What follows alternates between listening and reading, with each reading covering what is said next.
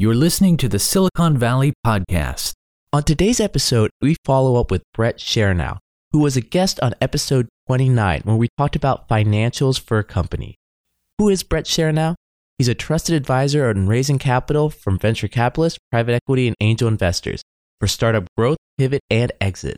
Since 1995, he's helped companies raise more than $750 million and has facilitated exits valued at more than 6 billion. On today's show, we talk about how does a founder or CEO know that their strategy will work? Should a company's strategy be influenced by a financial model? What can a good financial model do for a company and, and much, much more? This show is like a succinct MBA that I know you're going to enjoy and listen to many times. And also, Brett is giving a special offer for people that write a review and share. It's the ultimate pitch deck blueprint. All right, now let's start the show. Enjoy. Welcome to the Silicon Valley Podcast with your host, Sean Flynn, who interviews famous entrepreneurs, venture capitalists, and leaders in tech. Learn their secrets and see tomorrow's world today. Now, your last episode, last time you were here, episode 29, we went into great detail about financial modeling, the three C's, a lot of things that people came back to us and asked questions going, hey, you know, we really want more information. I mean, that was great, sc- like scraping the surface, but can you go into more depth? Because I know this can help my company. I know when I'm an investing company, this will help me look at it. And there's, I mean, a lot of people were asking a lot of questions. So thank you for taking the time to, to be back on Silicon Valley. Thanks for having me, Sean. I had a great time last time, and it was just like, oh, sure, love to come back. So, talking about the three C's in episode 29, that was one thing that was that was emphasized. But can you talk about more of how important this is for a business strategy? And once again, briefly, could you go over the three C's, the compelling case for customers? Absolutely. About five years ago, working with clients, I realized that so many of my clients were missing the three C's. And it's one of the questions I ask a client uh, at the beginning of an engagement What are your three C's? And of course, the three C's are a compelling case for customers. The reason it's so important is that there's always competition in the marketplace.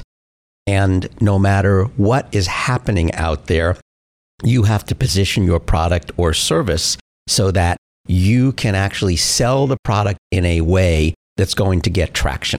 So let me give you an example when I give a simple example and then maybe I'll give a com- more complex one. So let's let's assume I've just invented a new brand of ketchup. And this ketchup comes from these amazing tomatoes that come out of Sicily. They're organic and they're grown next to herbs that this same grower uses. And this ketchup tastes amazing. It's, it's like no other ketchup out there. But we know if we go to the grocery store tomorrow, there are tens, if not hundreds, of types of ketchup out on the marketplace that are going to compete with my ketchup. So I need to develop the three C's for my ketchup. That's a direct competitor when I'm looking at other ketchups on the marketplace. Why is my ketchup so compelling?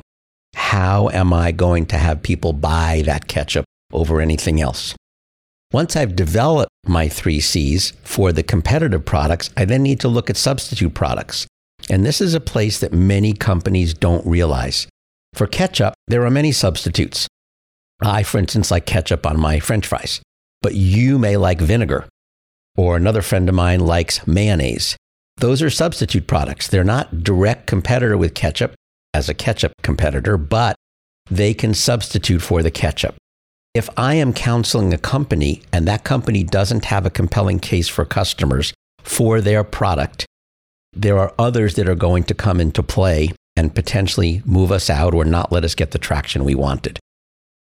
If I look at a more technological example that everybody's familiar with, it's the, it's the iPhone. And if you remember back, I'm going to date myself now, but when car phones originally came out, there was a big radio in the trunk. And you know, you had a little handset up in the driver's compartment and you picked up the handset and you talked to an operator who dialed the telephone number for you and you could then talk to whoever you wanted using regular radio. And then cell phones came out and we, we graduated to the point where we had the little tiny flip phones. So both competitors for one another. And then now comes the iPhone. And the iPhone now does things that cell phones do, plus hundreds of other things. And Steve Jobs saw this and said, I want to make a competitor to flip phones, to small phones that are out there that do many things that those phones don't do. So when his product first came out, his compelling case for customers was easy to articulate, right? It did email, it did calendar, it let you book reservations, it let you send text messages in a much easier way than flip phones, and on and on and on. So the iPhone did have a compelling case for customers. Got it out there, great. What happened? Part of the compelling case for customers, you have to look at intellectual property, IP. And when somebody comes up with a new product, that company usually files IP on the product itself. Let's call it a widget. So Apple did that, right? They filed patents on the iPhone to protect various aspects of the phone, which was great. And with the length of time the patents last, hopefully in a situation where the iPhone would be protected for that entire amount of time and nobody could compete. But what happened? Google came up with an Android, right? And now you've got a competitor for the iPhone.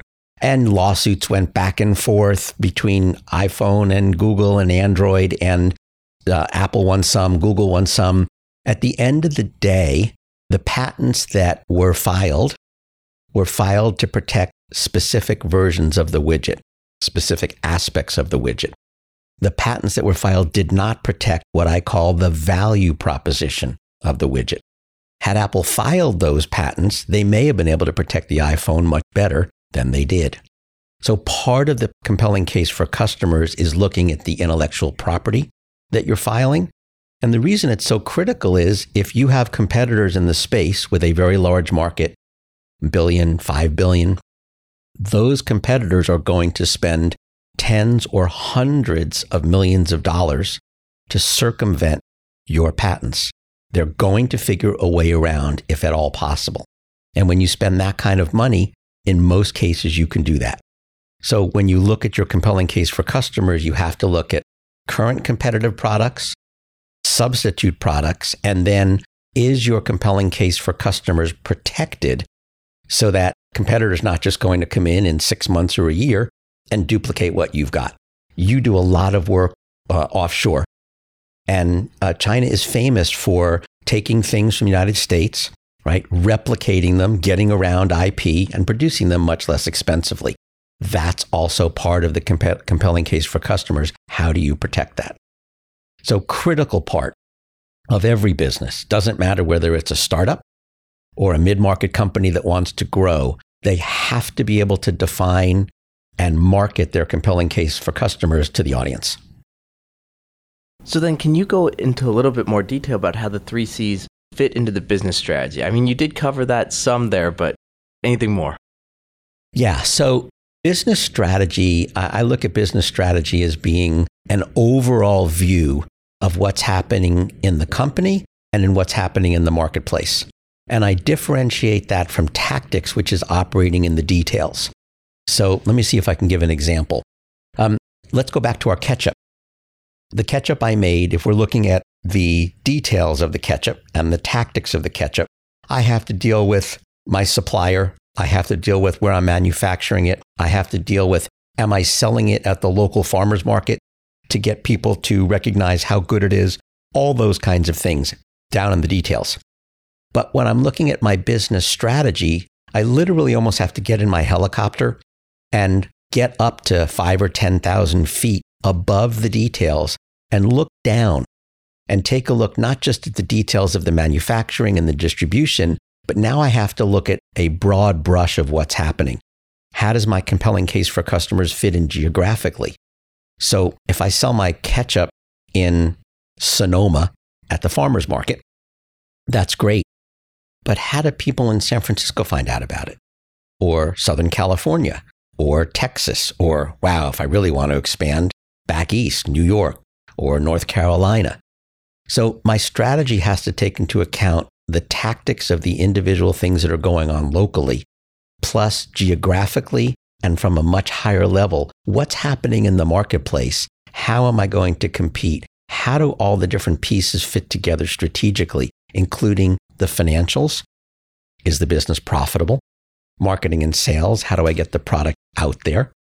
Operations, can I actually make this product and then distribute it to back east? Or do I really need to have two manufacturing plants, one in Northern California and one in North Carolina, for example, to handle the East Coast? So that gets into a lot more of the strategy questions, but the three C's are a key component of the overall strategy. So this sounds basically like too much stuff for a founder to think about. So how should a founder what should they be focusing on when they're just starting or growing a company? That's a great question. Um, a lot of my clients get stuck in that exact situation. They're focusing on their widget, whatever it is, product or service. And they need to focus on the widget in order to be able to build it, design it, manufacture it, and then market and sell it. The difficulty is that they have to be able to be in the details of the tactics. And the good founders and the good CEOs, doesn't matter whether it's a startup or a bigger company that's looking to expand, they need to be able to move between strategy and tactics easily. And I've found that most founders are stuck in one or the other. Many founders are engineers. Like they came up with a fabulous idea and they have something that's amazing and they can talk about all aspects of it and how much it weighs and the color and what PMS colors on it and how does it work and how much power does it use and all those kinds of things. Those are the details.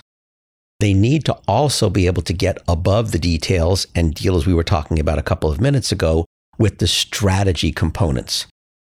There are also CEOs and founders that are the reverse. They are the strategy people, and they come into the office every single day with a new idea or two or three or four. And in that case, there's a situation where the team looks at what they're doing and says, wow, they just came up with all these ideas, but what happened to the ideas that they came up with two, three, four days ago? So that, that's where that all fits in, needs to be taken into account when you're looking at strategy, compelling case for customers, and how you run the business. So, wait, how does a founder know or CEO that this strategy is even going to work? Ah, that's that's probably the biggest place that companies fail when they're starting. When you develop a new product or service, and I'm going to use product from now on, but service can be substituted.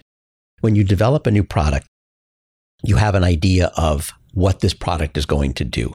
And hopefully, you've got the three C's, you have a compelling case for customers, and you are solving a problem that either is known by the majority of the population or that may not be known, but you know is there and your thing is going to solve it. The iPhone is that example. People weren't even aware that there was a problem with cell phones until the iPhone came out. And then they realized, wow, I can do email and text and all these other things navigate on my phone. So, really important. But the key piece then that comes in is is the business viable? In other words, can you do everything you need to do with this business and return a bottom line profit and return on investment to whomever has invested in the company, be it yourself putting your own money in to start the ketchup company that we were talking about, or be it a product where uh, you've got investors coming in and you're trying to grow it very, very large, a billion dollar total available marketplace kind of thing, something like that. So that has to be taken into account. The piece then that needs to be done is once you've got your strategy, you need to build what I call as a strategic financial planning model. Some people call it a financial model. I like strategic planning because by definition, the strategy must be incorporated into the financial model. And the financial model must relate to the strategy. So that as you put those two things together, strategy and financial model, they're influencing each other. So to know that the business will work, you have to build what's called a bottoms up financial model, which means you are building the model based on individual units that you're selling. It's relatively common for a startup company to build a financial model from top down. That means for the ketchup example again, um, they look at the marketplace and they see that there is this many bottles of ketchup sold in their geographic area per year. And it's valued at this many dollars. And they think, based on the quality of their ketchup and what they've got, that they can get, let's just say, 5% of that market within five years. So they take a percentage of the revenues for that product, multiply by 5%, and there they go. They have their revenue number. And then they put their cost of goods sold, what it's going to cost them to manufacture that ketchup, including the direct product costs, the indirect product costs, labor, shipping, any kind of licensing that's required, taxes, all those kinds of things. And then there's SG&A, sales, general and administrative, which includes marketing and maintenance and operations and all that. Then they come up with a number. And that financial model may be, let's just say 25 or 30 lines uh, in, an, in a Microsoft Excel spreadsheet. That kind of model is great for checking whether your assumptions are okay but it would never work to really look at a business strategy and let you determine is this really going to work? Uh, and it will never work for raising money, capital from either venture, angel, or PE, private equity investors. For that, you need a bottoms up model where you're going to look at how many bottles of ketchup can you sell in each geographical area for each week at each farmer's market, and you build from there. And how many people do you require to do that? Wow, I need this many people at my booth to sell it. I need this many people at the back end packaging it. I need this kind of sales and marketing, this many bodies, this much marketing and sales cost to do it, this much publicity. And you literally build from the ground up. That kind of a model will let you then assess whether your strategy will work. So let's say you build the model and you realize, wow, um, this business isn't profitable as it currently exists. It's not profitable for year one or year two, and it's not profitable for year three, four, or five. So the financial model at that point tells you you either need to change your strategy or you need to do something else with the business, including not start it. Right? That happens some. Businesses fail. Majority of startup businesses do. And it's because the financial modeling wasn't done well up front to tell the, uh, the founder, look, the strategy you've got probably won't work. So let's go ahead and do something different. So that's the way you know whether a strategy is going to work. And of course, know has quotes around it. A financial model is forecast. Uh, we're, we're doing our best to forecast what's going to happen. And the financial model then allows you to forecast what you think will happen and how you're going to deal with what happens going forward. So it's an integral part of the strategy. You must have strategy you must also have the strategic financial planning model. So when you're creating the financial model, you're really laying everything out. And then that can really, I mean, not only influence the business, it could make it so either close the doors, completely pivot, maybe even pour in more capital. How much does this financial model, good financial model, influence a company? You know this you talked about the strategy but how much should you rely on this piece of paper versus maybe how you feel? So there was a lot there so I'll, I'll, see what i can do to address each one of those. Um, so yes in, in order to, to really start a business and raise capital you have to have what's called a grounded strategic financial planning model and when i say grounded that means that for some of the inputs in the model that we call facts they're no numbers, so you can put them in. Back to my ketchup example, if you can find data on how much ketchup is sold in the individual area right now, that's a fact. You know that that many bottles of ketchup are sold and it costs this much and there's this much revenues from that. So you can use that as a check. You also have things called picks, which are your best guesses, hypotheses about what's going to happen with the business.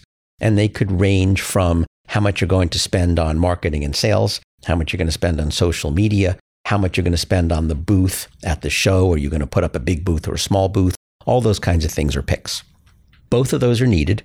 And yes, you build the financial model from the ground up in detail, outlining the inputs that you need to build the business.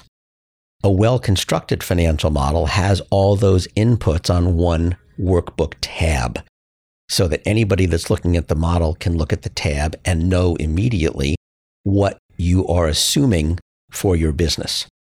This comes into play both as you're building the model and then as the model is being looked at by somebody, an investor typically, who may want to be putting money in.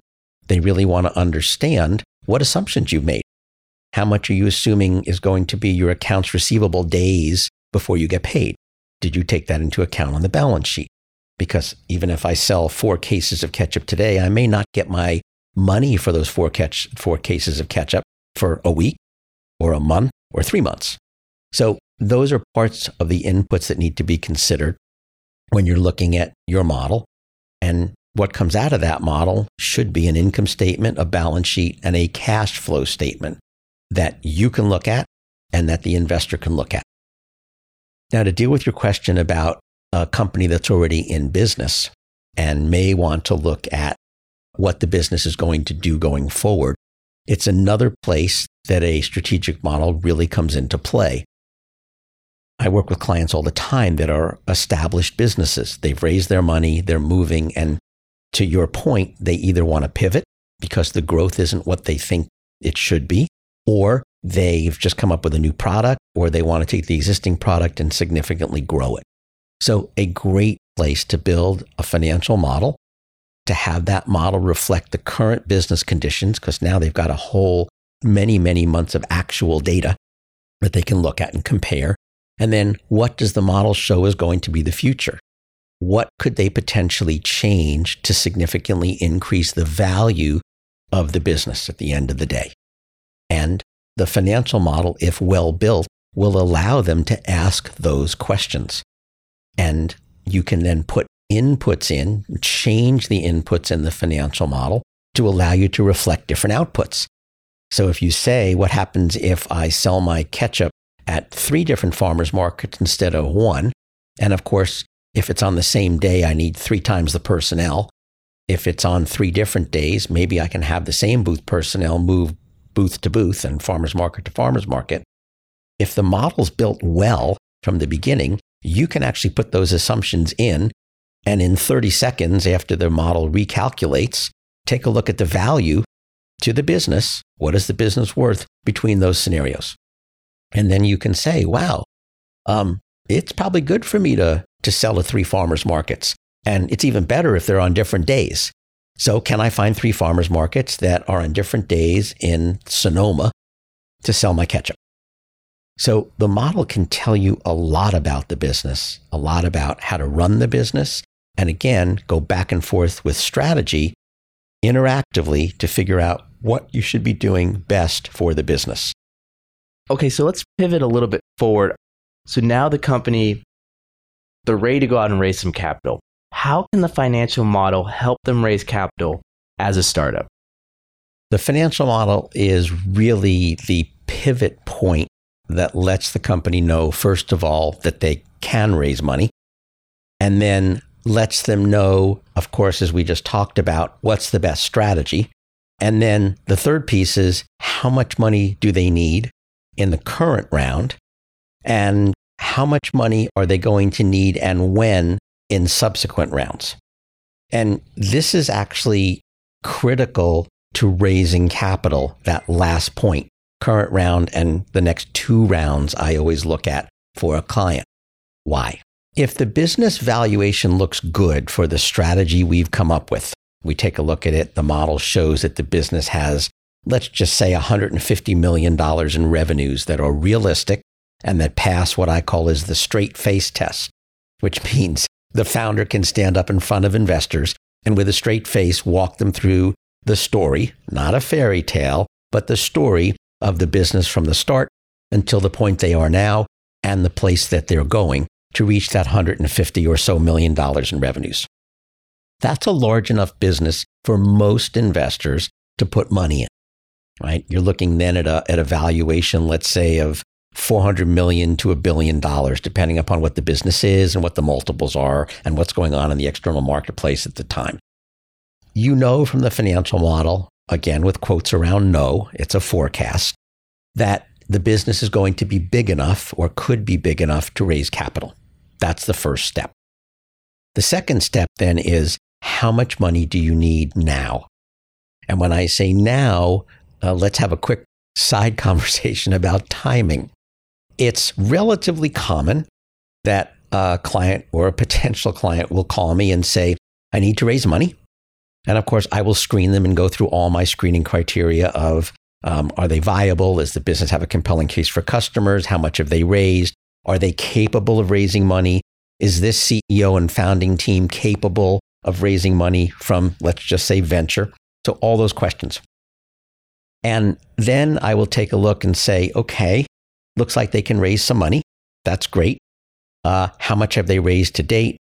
So, once we know that the firm can raise money, the valuation's large enough in theory, uh, and the firm's going to be big enough, then we have to ask the question how much money do they need now?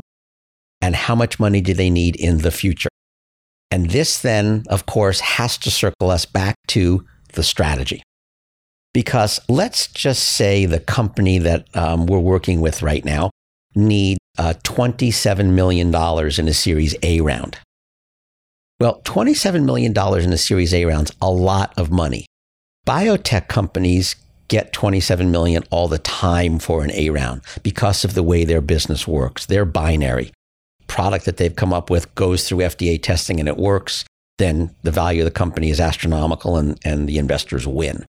But most other companies, $27 million is on the far tail of the bell curve for an A round. So part of the work with the business has to be looking at the current round, does it fit into what I'll call VC standards for the round? An A round today usually starts off at, let's just say, two and a half million and goes up to, let's just say, 20. Now, that doesn't mean that companies don't raise 25 or 30, or there are some companies that have raised over 100 in an A, but averages right now. So you need to look at the average raise and does it fit into the VC standards? And then you need to look at how long that money will last you before you need the next round. And that's where your financial model comes into play. Because again, a well built model, you can look at the cash flow statement and you can see month by month how much capital you need to keep the business afloat and to do the research and development you need, the marketing you need to do to gain traction, everything you need to do to eventually get to what is hopefully uh, what's called cash flow positive. When does the company no longer need infused capital from investors? That's what you want to know. And that's what you want the investors to know. Now, as a quick aside, there are many companies this past year that went public that are not meeting their uh, profit requirements or profit projections. And if that happens after you go public, that's one thing. The stock goes down. But if it happens when you're a private company and you don't reach the milestones you need to get that next round of money, that's when companies either run out of business, go out of business because they run out of cash, or lose control of the business because they didn't meet the milestones. So looking back, we have to look at current round and we have to look at the next round. So let's call current A, the next round's B. For the B round, how much time are we given ourselves to meet the milestones that we are in agreement with investors are right for this particular business. And that number is typically in the 18 to 24 month time frame. Yes, there are some companies that can raise after 12 because they've significantly improved their position in the marketplace based on traction, in other words, sales or revenues that they can demonstrate they met. But for most companies, that A round is the 18 to 24 month kind of time frame. So when we look back at the financial model, are we raising enough money in A to get to that 18 to 24 month time frame to raise a B?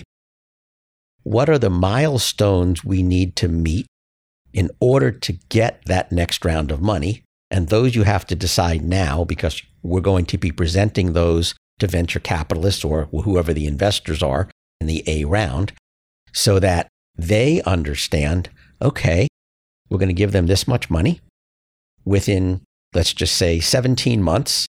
Notice I went down by a month, but 17 months, they are able to meet these milestones.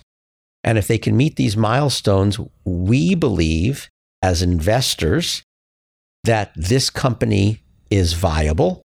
And based on that belief, we are willing to put in the money at A at a specific valuation, knowing that coming up 17 or 18 months from now, they'll meet their next set of milestones and we'll be willing to add some money. And we may be willing to lead the next round, or we may help find a new lead for the B round. So critical when raising capital that you look at current round, next round, and really the next round after that. You need to have some vision for how much money this company is going to need in total.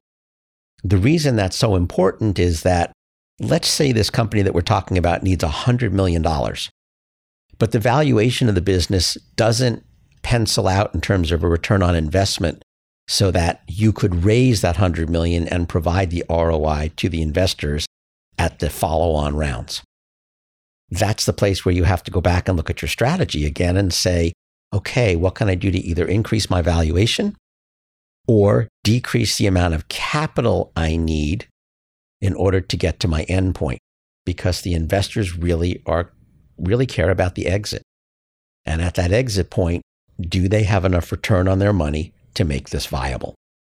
So, how can you forecast how much money you need, especially so far in the future? I know we talked about this a little bit in your last interview, episode 29, but I mean, as you're talking right now, I still can't see anyone being able to visualize three, four years in the future. And, and also, I mean, especially with the economy, the world, everything, things change so much. I also want to say, I mean, the feelings of the company, the dynamic shift as it grows from, you know, 50 employees, 100 employees, 500 employees, all that changes. And can you even predict that for forecast in the future? Yeah. So this is where modeling is part art and part science. And the science part is when you're first looking at your business and defining your compelling case for customers, you really need to understand the marketplace is the total available market, called the TAM, large enough if your product is successful to support your product?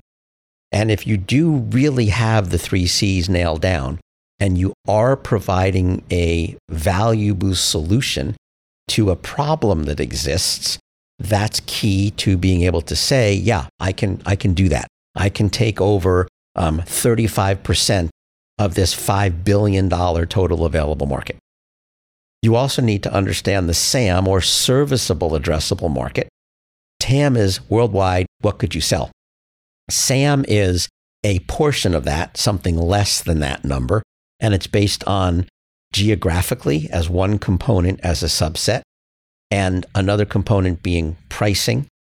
What of the market can you actually go after with your product? So, back to my ketchup example again, which is simple if ketchup sales worldwide are $100 billion, but really to penetrate the European market, that's going to take a huge amount of capital and doesn't really pencil out. So your TAM's 100 billion, but now you've got to reduce that because realistically, let's say you can only go after the US market. So you have to look at the US market, SAM, and say, okay, in the US market, let's say that number is 30 billion. And then you might have to look at, well, I've got a premium ketchup so I'm not going to be selling it compared to the low price brands uh, that are that are sold at the stores, the knockoffs, and those that are really inexpensive that have tons of corn syrup in them. So that's going to narrow my market further. So you need to understand that first. You then need to be able to build a financial model that forecasts where you're going with the business. And this gets back partly to the art component of building a model. I found that in order to do this well, I have to be able to coach clients into looking at the business, both from a technical perspective, especially if it's a, a high tech product of any kind. Look at the business from a science perspective and a technical perspective. Where can I really sell this product? Are customers going to be willing to buy it at my price point? Uh, you may have to do interviews with customers. You may have to do focus groups. You may really have to know intimately the domain details of the business in order to be able to predict what your revenues are going to be. Remember, we're not at that high level where we're taking a percentage of the serviceable addressable market.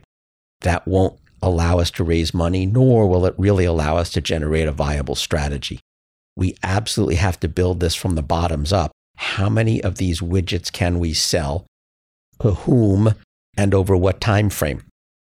And how much money is it going to take us in order to be able to build that business? That part, some of those parts come from the art of understanding how to build a business from the ground up.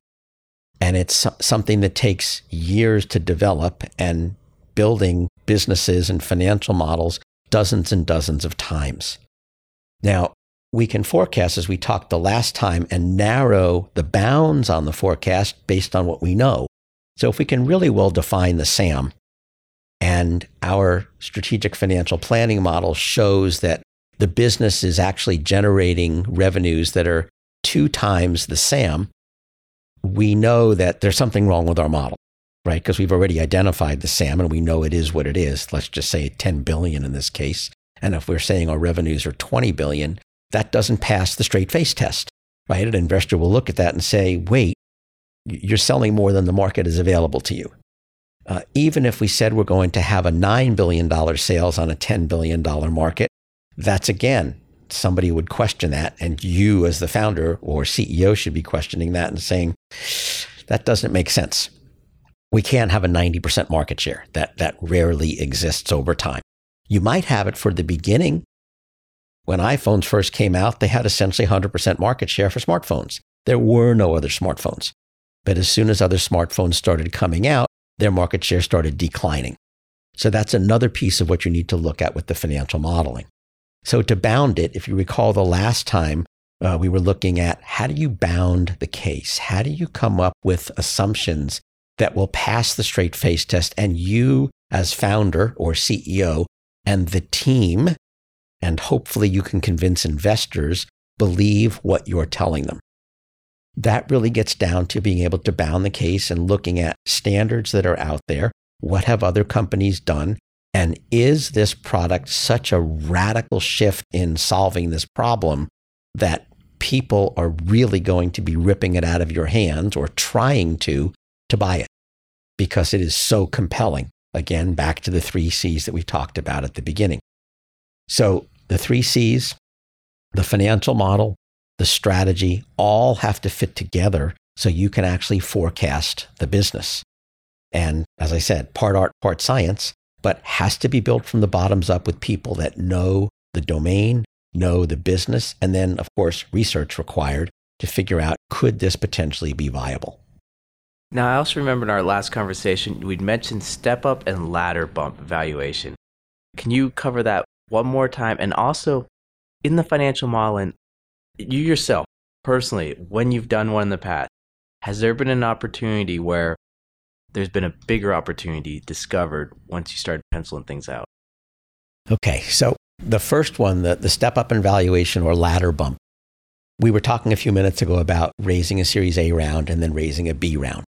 And part of raising the next round and part of raising the current round is looking at, as I said, the milestones to meet before you reach the B. And will the value of the business be significantly increased at the next round that it's viable and that the investors are excited about putting money in now because they see a significant increase in valuation. That's the step up. And what you really want, really like to have a 2x step up or 2x bump in value between the ending value, the post money value of the current round, and the pre money value of the subsequent round.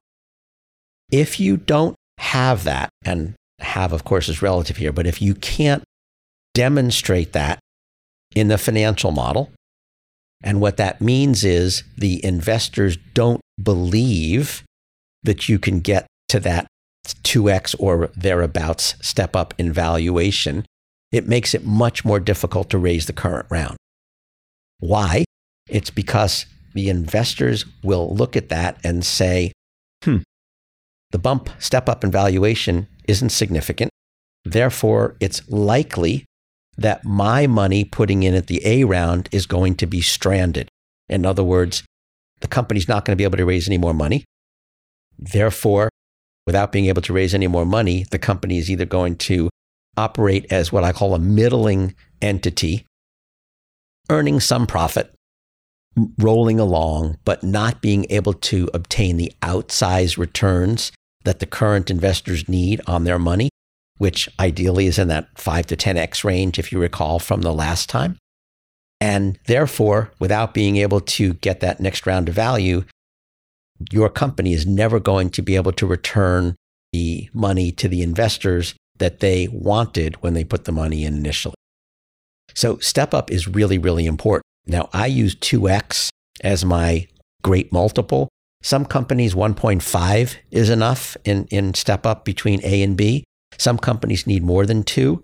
Again, it depends on that timing that we talked about to get to the next raise, the milestones that you're going to meet, and traction. And you have to look at all of that, knowing the marketplace, knowing what's going on to figure out what's happening. Now, you asked a question about the external conditions. We never know what's going to happen externally, right? We have a presidential election coming up. Those happen every four years. And we don't know what's going to happen when either the existing president stays or a new president comes in. That event, in and of itself, will have a dramatic effect on the markets or may have a dramatic effect on the markets. We can't predict that. What we can do is we can model different scenarios, again, using the financial model, look at various growth scenarios and determine okay, presidential elections coming up. I'm looking at raising money now. Is my 18 month time frame realistic based on a potential change in the marketplace? And we would want to look at that and say, hmm, let's decrease our growth rate. Let's decrease our penetration because we think that if there's a change in administration, this is what's going to happen. And the external market's going to go down. Stock market's going, going to go down. People are not going to invest as much. There's not going to be as much disposable income available. And therefore, not as many people are going to purchase our product. So we can factor that in and ask those questions. It's quite common that when either the client with my direction is building a model or I'm building the model for the company, we discover things that really change the complexity of the business. And these are the, the things that are unknown when the founder starts or when the business is starting to grow. It's something that the CEO and the founding team or the CEO and his or her current team really aren't aware of. Part of the financial modeling process shines a light in areas that were dark before. And yes, we may discover things both on the positive side and on the negative side, in other words, increased or decreased profitability and value that are going to affect the business strategy. Relatively common. So we really need to, as we're building the model, ask the questions at the detail level. Does this pricing make sense? Are we spending enough on marketing? All those kinds of questions. And see what the effects are on the business. And yes, we may discover, which has happened in the past, other channels to sell our product into that weren't available to us before, that could even be potentially larger than what we thought initially for this business because we were focusing on this particular channel. And another channel is actually a better customer for us at potentially higher margins or higher value for the company. So, yes, that does happen. And it's part of the financial modeling and strategy exercise to get to the. Wow, this episode has been amazing, but we're going to end it right here. So, right now, make sure to subscribe to this podcast so you don't miss out on any more of this amazing information. So, next week, we're going to talk about the fundamentals of a financial model and how do they work, what kind of expertise is needed to understand a financial model, and how does the model work for startups, raising capital, growth, exits, and much, much more. And we know you can't wait for next week when we do part two of our interview with Brett Sharenow. All right, see you soon. Thank you for listening to the Silicon Valley Podcast.